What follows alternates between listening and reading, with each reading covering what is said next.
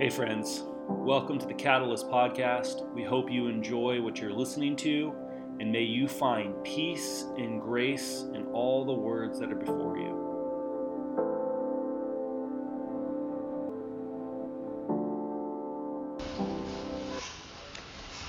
Lord Jesus, I am so thankful to be here with, with this incredible group of people who love you, who are seeking you, who desire to deepen their relationship and their knowledge of you in their lives.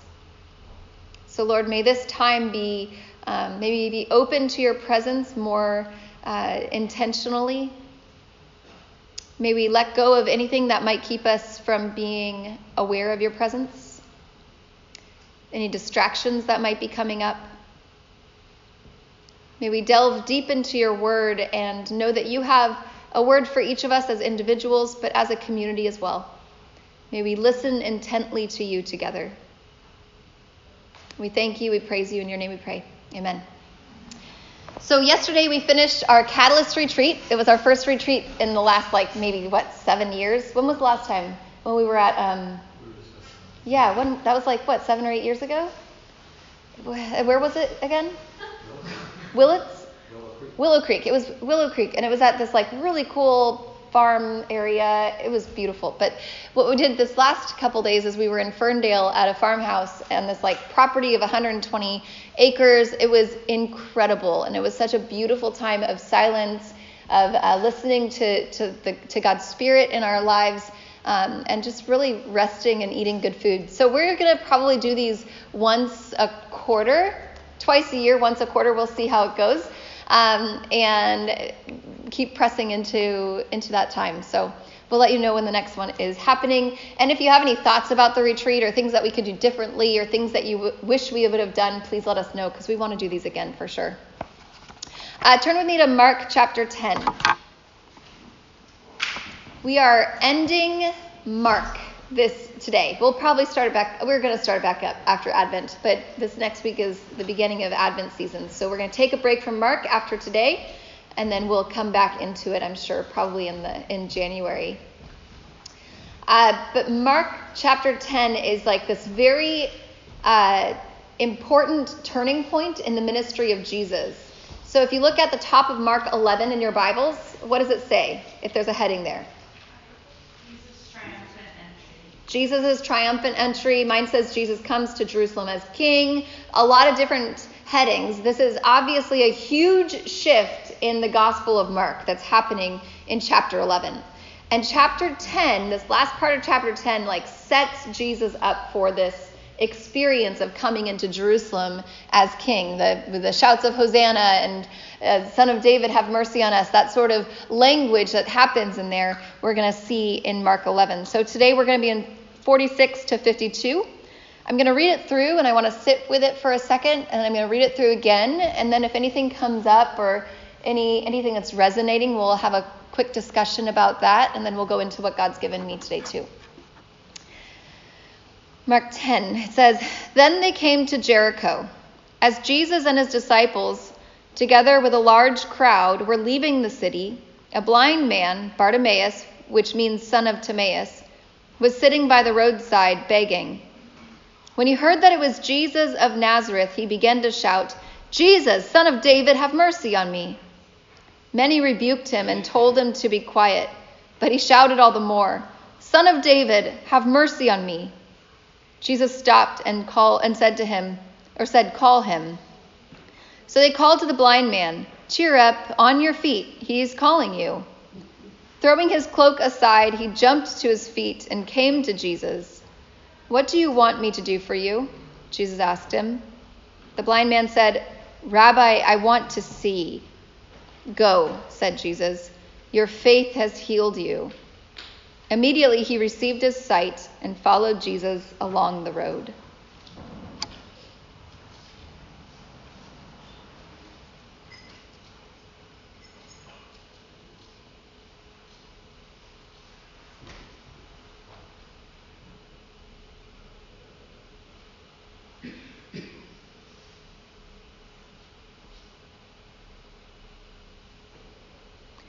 Then they came to Jericho. As Jesus and his disciples, together with a large crowd, were leaving the city, a blind man, Bartimaeus, which means son of Timaeus, was sitting by the roadside begging. When he heard that it was Jesus of Nazareth, he began to shout, Jesus, son of David, have mercy on me. Many rebuked him and told him to be quiet, but he shouted all the more, Son of David, have mercy on me. Jesus stopped and said, Call him.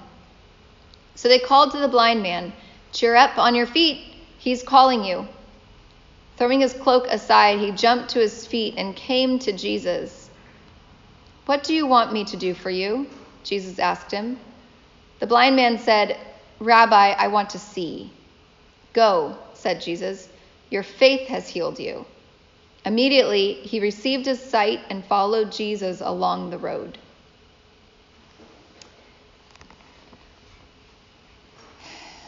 Anything coming up from that passage? I can tell you that yesterday when I read it at a retreat, I read the part cheer up, and I don't know why, but it came out like a British accent. I was like, cheer up on your feet. we like could not get past it. And now every time I read it, I think like, I think it's like that. Cheerio. It's terrible. I can't read it any other way now. Oh. What else? Ha- what else is going on? Yeah, Megan. Um, I think when it says now you're you can telling him to be silent, I think for me, I feel like I sometimes have perceptions about who's okay, Mm. like approach God, or who's you know, like this is the type of person I am. Yeah. And I think, I don't know that for me. Totally, that resonates. Karen, you were gonna say something? Yeah, it's the same passage, the same phrase. and- Wow. But for me, it was, um, that after all this time, now I'm not sure who exactly were the many, but it seems like after all this time of being together, they still don't get it. Yeah. That of course he wants to hear from this man. Yeah. And he wants to respond to him. Yeah, David. I like what you said yesterday, that um, even though this guy, or because he was blind, he was much more perceptive with other Yeah. senses. And calling Jesus the son of David uh, indicates that he saw the messianic quality or nature of Jesus. Yeah, yeah, that messianic quality for sure. Yeah, it does. It seems like it sets it sets Jesus up to come into Jerusalem as king because if you look at that next passage, it's it's not the people of Jerusalem that are coming around necessarily and like saying Hosanna, the son of David. It's it's actually the crowd that's with him that goes into the city, and so it's like this blind guy is the one that that declares Jesus as king on their way into the city. What else is coming up? Yeah. I was struck by how, um, well, you talked about like headliner is he's going to his triumphal entry, entry Yeah. into the city. This is like the biggest, happiest time potentially of Jesus' life. Like it's his big prom night. Yeah. Prom night. During my prom night, someone stopped me and interrupted. Was like, I need you to do this chore. Like, stop putting your dress on. Stop doing your makeup. The photographer's not going to take any pictures of you until you do this one thing. Yeah. I wouldn't be very present. I wouldn't be very gracious. I wouldn't really be into doing it. And um, how present Jesus is in this moment Right. is um, a good thing. Like, it's nice to ponder on. Yeah, that's good. Yeah, Dave. Uh, certainly what David was saying with the recognizing who Jesus really was, but it was the, the part that says, um, go, your faith has made, made you well. Mhm. And then thinking back all the way to Abraham, Mm. Faith, it, it's not faith that God is going to heal, it's faith in who Jesus is. Yeah. It's, it's all, it's about the resurrection. And, uh, that's, you know, we seem to sometimes separate that. It's, that's what our faith is built on. Yeah, yeah. There's um, a passage in, in Hebrews that talks about faith and that same sort of thing. It says, uh, faith is being sure of what we hope for and certain of what we do not see. And I wonder if the writer of Hebrews like was thinking about Bartimaeus when he wrote that, like being certain of what you cannot see. And that, I mean, I, I think that's an incredible example of what faith looks like. Did you have something? I kind of did. Yeah. I just have a question that goes with it too. When it says on 50, throwing his cloak aside, um, my question is like, what else was he wearing besides that? Is that like going into my point that I didn't really answer? Yeah, yeah, no, that's a good question. I, you know, I've read some things about that, and some people think that he was like totally naked because that's all he was wearing. Almost a sense of, um, of like that born again sort of a mentality that was happening, or he was choosing to leave that behind. And I don't know, maybe he had clothes underneath, maybe he didn't. I mean, if he didn't, like my point kind of was like his ability to just be out there and be Yeah. vulnerable to Jesus is something that like to me is very inspiring. Yeah, totally. That's good. Yeah, Megan. I sit there with that, like when he's like, everyone's like, be quiet. I feel like I would just be quiet. you know, but he, it's like, like he That's good. Yeah, Megan.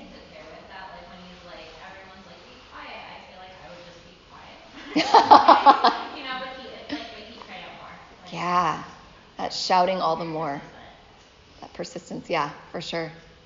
That's good. And the fact that um, Jesus asked him, what do you want me to do for you? You know, you could think, well, it's obvious what, Yeah, what needed to be done. Why did Jesus ask that question? But I think Jesus wants us to, to, to, to figure out what we need. Yeah, know, right. Specific. right, right. To be to be confident in asking what it is. Yeah. Yeah. Uh, so the passage starts with them coming into Jericho. Do we have slides for Jericho? I don't know if Jason actually put them in or not. We were having trouble with the computer system this morning, so things may not have been get, going in very well. Um, but they, they come into Jericho, and this this sense is oh yeah nope nope that's a slide from before that's Caesarea Philippi. It's like a whole area that's devoted to, to Pan Pawn. We looked at that before too. Uh, so anyway, he comes into Jericho, and Jericho, if you think of um, if you can think of what the map of Israel looks like, you've got like the Sea of Galilee where Jesus spent a lot of his ministry, and then there's the Jordan River that connects to the the what is it, the Red Sea, Dead Sea, Dead Sea. Yeah. Yeah, the Red Sea's over there. Um, the Dead Sea. And so Jesus is leaving Galilee and he's coming down. He crosses the Jordan to kind of avoid Samaria on his way to Jericho. He crosses back over the Jordan and then goes into Jericho. And then shortly after Jericho is uh, the city of Bethany or the town of Bethany where Lazarus and Mary and Martha live. And then right near there, about three miles from Bethany, is, is Jerusalem. So he's on his way to Jerusalem he chooses to go through Jericho, and Jericho was like this really rocky uh, terrain to get to. It was a very treacherous road. A lot of people who go visit the Holy Land. Actually, Russ, did you walk Jericho Road? What was that like? It's a Roman road, It's a Roman road. and it's very flat. It's very flat now. Well, it was flat then. Oh. that it's, it's, Jericho's, you know, it's like right next to the Jordan River. And so at the base of it, it's quite flat, but then you go, everything's up from there. Right. The other side is like the worst desert ever. The worst desert ever. Oh. Worse than you could imagine. Oh man, that sounds pretty terrible. But the road going into Jericho on the rocky part was something that was known for robbers and things like that. If you look at, or that's why Jesus used that road as the example for the uh, Good Samaritan, where the boy was, or whoever it was, was um, robbed and beaten up along that road. And he was using that road as an example because it was just so obvious that that's a really difficult road. So it's a fairly sketchy place to get to along that side. Uh, and and I'm wondering, actually, I'm kind of wondering, like, if he chose that road, this one that's fairly difficult to navigate, it's not some sort of simple journey and simple arrival. I wonder if it was like a type of metaphor of what it looked like to follow Jesus to his death. Like he's with a large crowd, it says, and I wonder if it was a way of getting the curious or the looky loos or people that were just like, what's going on? I want to be a part of this cool thing that this influencer that I want to follow. I wonder if it was a way to invite people to to go back, to go to where they had come from before instead of this new place that Jesus was taking them to. But they get down to Jericho, and it's a different city than the one in Joshua. You know, like that song we all learned Joshua fought the battle of Jericho, and the walls came a tumbling, which is such a terrible song for Sunday school. Everybody died. I don't know why we sing those songs in Sunday school. But anyway, it's a different Jericho. That one was abandoned and destroyed like hundreds of years before. Um, outside of every city, there lived beggars and outcasts who would be not involved in city life. They were usually people who had disabilities, uh, who had illnesses or diseases that weren't going away. These were marginalized people who were dependent on the charity of those who were passing by, either traveling to Jerusalem, people on the way, or people from the city who were just going to go out and fill out their, their water jars in, at the wells. So people would pass these folks every single day. And what we see is that Jesus and his disciples and this crowd, we're not sure how many people are in the crowd, but they are leaving this city of Jericho. They're con- continuing on to Jerusalem, and their journey gets interrupted by a desperate man with the strongest faith. Because I am guessing he has been listening to the rumors about a man named Jesus from Nazareth who was restoring people. Jesus hasn't been to Jericho before this moment. So the news had to have spread, and someone who can only hear and cannot see was probably paying attention more to what he had been hearing. Being blind, as David was mentioning, it, causes a person's senses, other senses, to kind of overcompensate for the lack of sight. A blind person usually has incredible hearing because they can pay attention in a closer way than others who uh, have sight probably can. And I wonder if Bartimaeus had been listening for a long time. I wonder if he had not only been listening to the gossip of people from the same, like the same people passing day after day that don't see him any longer because he's basically like a rock on the side of the wall. I wonder if Bartimaeus has was uniquely able to listen to God and maybe in the chaos of movement, because there was no chaos of movement for him, or that influx of voices, or that constant stream of visual stimulation that happens in this world, or that happens within our pockets, like so many of us have with us all the time, it makes us itch to want to check that visual stimulation that we have, that we engage with. How we engage with a tool instead of the person sitting next to us, oftentimes. I wonder if, like, his blindness allowed him to listen closely to God. Maybe his knowledge of God's love for him or God's attention for him was what gave him that confidence to shout out all the more in the first place. And sometimes the confidence that we have in God truly does cause us to shout out all the more when things aren't right within us or around us. But have you ever noticed how your confidence in God might cause others in that crowd of Jesus followers to try to quiet you down a little bit? Like when you've experienced God's affirmation for your personhood, or when God opened all these doors for you, or the ways that even when circumstances aren't perfect, even when you aren't sure where your next meal is coming from, or when you aren't sure if this illness or this breakup or this semester is going to kill you, you are still confident in God's love for you and presence in your life that it's something hard to keep quiet about. You want to shout to Jesus, Have mercy on me. See me, Jesus. Turn to me, include me, because I know God loves me and I'm confident in that love that God has for me, but I also know there's more than this. I know there's more that God has. Yes, I can ask for a better coat or for money, Yes, I can I can continue begging because I don't want to seem greedy, so I just need to ask enough for today, or I just need to make sure that that there's only this much and, and I don't want to seem like I'm taking too much. So all I need is today. So Jesus, just bring me enough for today. Yes, Jesus, can, you can bring anything and everything I've ever needed, but I just want to make sure that there's enough for today because I don't want to seem too pushy. Faith, we hear, is hope in what in having this sense of hope for what we have, but also certainty in what we cannot see. Being living in that space of, yes, the present, but also the hope and the certainty of the future. But Jesus' followers, we see, is saying, stop shouting. Stop making such a ruckus. They're saying, stop it, you're embarrassing yourself. Turn with me back over to the passage so I'm going to kind of jump around the passage here. It says in verse 48 Many rebuked him and told him to be quiet, but he shouted all the more.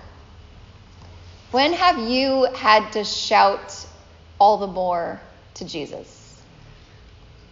When have you been so desperate for healing, or for inclusion, or for kindness, or for newness, where your faith in God and your trust in God and your belief that God is who God says God is causes you to then shout all the more?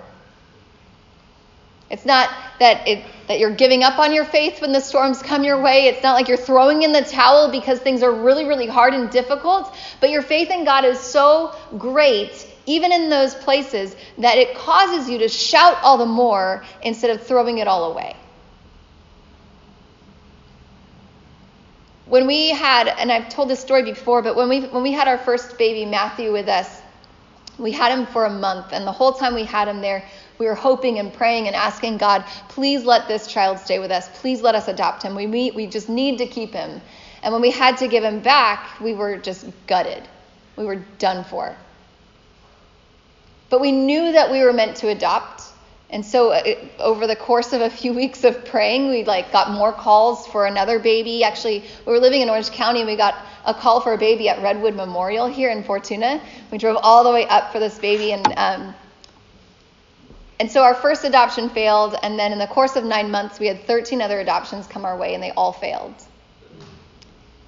And I stood there at births and at hospitals, and I would go home with empty arms every time. But we shouted all the more. Every time we shouted all the more. And because we knew that we were called to adopt, we knew that this was how God wanted us to build our family. And so we shouted all the more Jesus, have mercy on us. Jesus, show us mercy. We need your mercy right now. Our faith in God's calling in our lives, it didn't waver. And there were people that spoke other things into our lives. We had neighbors that like did embryo, they did uh, in vitro, and so they had all these embryos on ice, which I know is so weird, but they they were like, you can adopt our embryos and you can give birth to our baby, and we're just like, that's weird. but that was really nice. It was really nice that they offered that. Um, and then you know other people were like, you just need you just need to pray harder to get pregnant. God's gonna God's gonna bless you to get pregnant. Just keep praying harder, and we're gonna pray with you. And and then other people were like, no no, just try in vitro or artificial insemination. There's all these different options that you can go to. Whatever route would be easier is what we kept hearing again and again. And we weren't hurt by people's suggestions or attempts to quiet us down in our shouting all the more because we knew that they came from a good place. They came from a place of honor and love towards us. They didn't want to see us suffering. They wanted to see us in a place where things were, were right with us again. But we knew what God was calling us to. We were confident in what God had called us to. And so we shouted all the more. What you see in this passage of scripture here, where they say, they tell him, many rebuked him and told him to be quiet. Why would they tell him to be quiet? It's not like Jesus gave out the agenda to them and it had like at 10:30 we're arriving here. We have no time to stop. They told him to be quiet because every time up to this moment that Jesus healed somebody, what did he tell them to do? To be quiet. Don't say anything. Somebody would, he would cast out a demon, and, and, the person or the demon would say, Son of David, or he would say, well, not Son of David, this is the first time it says that, but they would say, like, You are the Messiah, you are the Lord, you are all these different sorts of things, announcing who Jesus was, and Jesus always said to be quiet. But here, they weren't. This time, he didn't. It says in verse 49, Jesus stopped and said, Call him. Now, Jesus could have called him himself.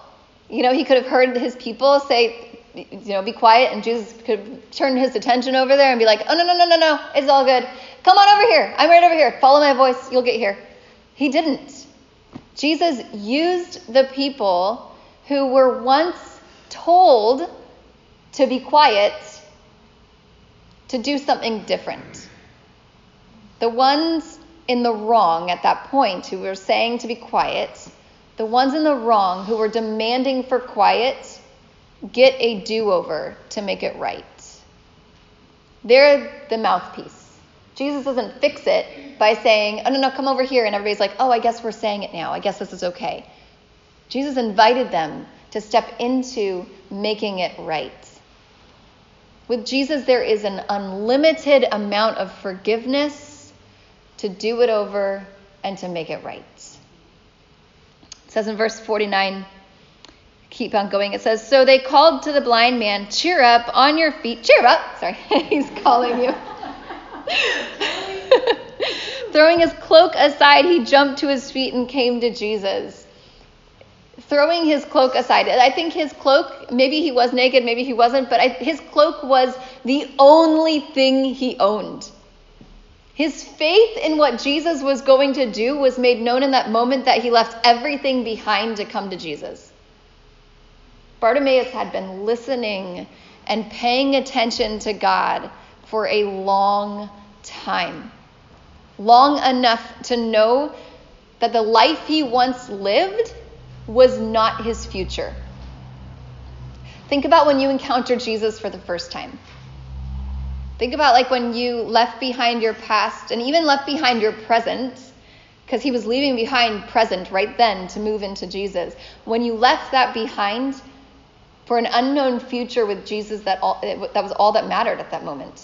Nothing else mattered, just that unknown future where everything that once defined you or you placed your trust and faith into was then transferred over to being defined by God's love for you through Jesus, and then your faith and trust began and ended with Jesus. That transfer of who you were was put upon Jesus Christ.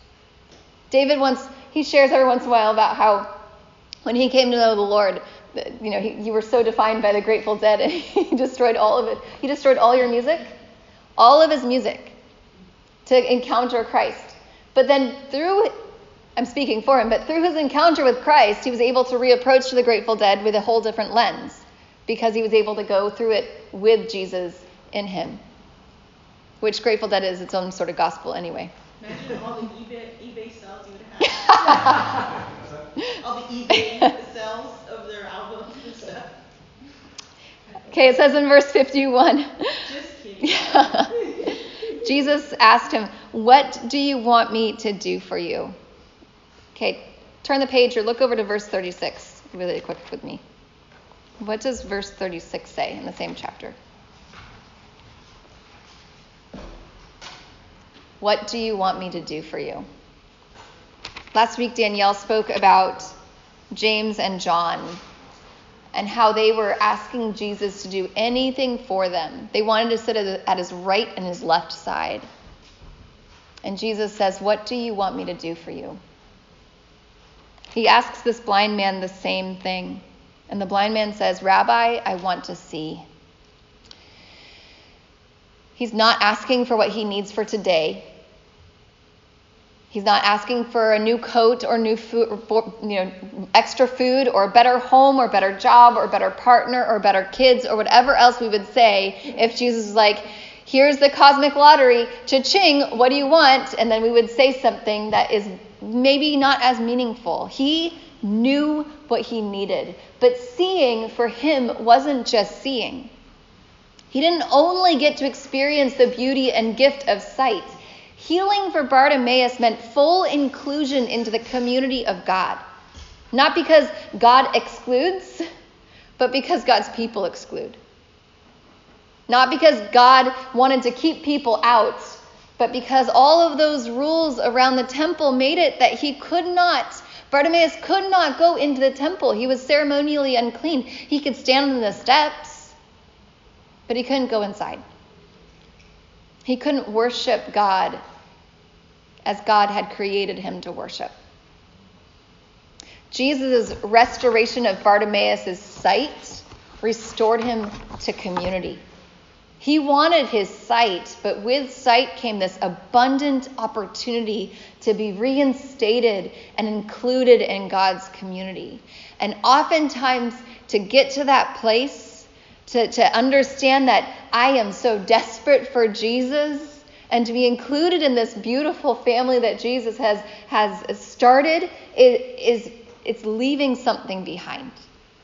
He left his cloak and was included fully into this community. And it says here in verse 52 Go, Jesus said. Your faith has healed you. Immediately he received his sight and followed Jesus along the road. Many scholars believe that Bartimaeus' name was included in this story. Um, if you notice, like all the other stories we've read so far, the healings that Jesus has done, he doesn't say, there's no names of anybody he's healed so far. There's the Syrophoenician woman, there's the blind man at Bethsaida, there's um, the boy possessed by an impure spirit. It's all of these like very generic terms. The deaf and mute man. I mean, no names, but yet they include Bartimaeus' name, and a lot of people believe that it's included because he was so important in the start of the early church. Like how he leaves everything and he follows Jesus all the way to the cross. Where like Christians would be reading through Mark's gospel and they would be like, Oh, I know Bartimaeus. I know that guy. Yeah, yeah, he was my Sunday school teacher. That guy was awesome. Like I, I think he was a familiar person for them. That that is why he included the name. The name Bartimaeus means son of Timaeus. If you look in verse 46, it says a blind man, Bartimaeus, which means son of Timaeus. Bar means son, so it's just like son of Timaeus, son of Timaeus twice. The name Timaeus means highly prized. It means without blemish or complete and whole. And I wonder if Bartimaeus knew this truth about himself, regardless of how society treated him. Like, I wonder if he knew he was whole and complete and highly prized, even with his disability, because his confidence came from his approval of God's love for him and not from how God's people saw him. I know that there are so many people who are desperate to encounter God, desperate to encounter God's love through Jesus, desperate to have their need for inclusion met, but instead, those closest to Jesus or those who believe that we have to speak on behalf of Jesus keep shushing their cries for mercy away. And we have to ask who is crying for mercy around you? As disciples of Jesus, we carry the Spirit of Jesus Christ within us, like guiding us and, and leading us. And I believe that we are oftentimes so misguided or so misdirected by the loudest voices around us that are drowning out the voice of Jesus. The voice of your phone or social media, the, the voice of impeachment trials and political parties and religious leaders, or the voices uh, of, of television and discontentment and greed and beauty and sex, and now Black Friday coming up, and all of these different voices that are so loud. And these sounds, if given room, will make the voice of Christ who says, What can I do for you? get quieter and quieter in our lives. These voices can also cause us to ignore or to close ourselves off from hearing another person's cry for mercy. But desperate people are shouting, as all of us once shouted desperately for Jesus. All of us, even those of us who were, who were basically born in the front pew, who have been a part of Christ's church for a long time, many of us have walked away from our faith and we've come back because we've known Jesus is the way, the truth, and the life. That Christ fills that void within us as only Christ can. And we were all once shouting, Christ, have mercy on me. So may we be the kinds of followers of Jesus who actually join in on those shoutings, who can advocate for those whose voices have been silenced or shushed, who can see the ways that we've actually done the silencing and the shushing, only to be graciously invited by Jesus to change the tone and the words of our voice into ones of invitation and inclusion. May we be the kind of people with the kind of faith that causes us to be sure of what we hope for, and certain of what we cannot see right now. May we have ears trained to hear Jesus' voice louder than all the rest. May we go into the season of Thanksgiving and then into the season of Advent where things might feel a little dark, but the hope of Christ's light is arriving. Jesus, we pray that your word becomes true in our lives. We pray that when we have a hard time believing it, that you will believe it for us and that we can believe it for each other. Lord, we thank you for your promise that you will never leave us nor forsake us. May we hear the people who are crying out for your mercy, Jesus. May we include and bring May we love in their spaces and places instead of expecting them to change for us. May we bring your grace and your mercy, your peace and your justice into every space of our lives. We thank you, we praise you in Jesus' name. Amen. Every week when we gather here, we uh, have a time of response, and this is a way of us to be aware of God's presence Maybe there is something that Jesus put on your heart within the, the message or within God's word, or Jesus is calling you to um, to let go of something, to repent of something, to confess something, to be aware of whatever it is that God is calling you to be aware of. So we like to make space for that at the end of our service. We, we sing three songs together. Worship looks how you want it to look. You can stand or sit, you can dance or lay down. Uh, we have communion in the back. The bread represents Christ's body broken for us, and the juice represents his blood shed on the cross, excuse me, for the forgiveness of all of our mistakes and sins. And that when we receive this, we are reminded that Christ has uh, made a way for us in this world. That in his mercy, he is calling us forward. And then we'll close with a blessing afterwards as well. There's also generosity boxes. I don't know where they are. Out there, maybe? I'll look. Uh, this is a, if this is your home, we always encourage you to look for ways you can give here and beyond this place. Amen.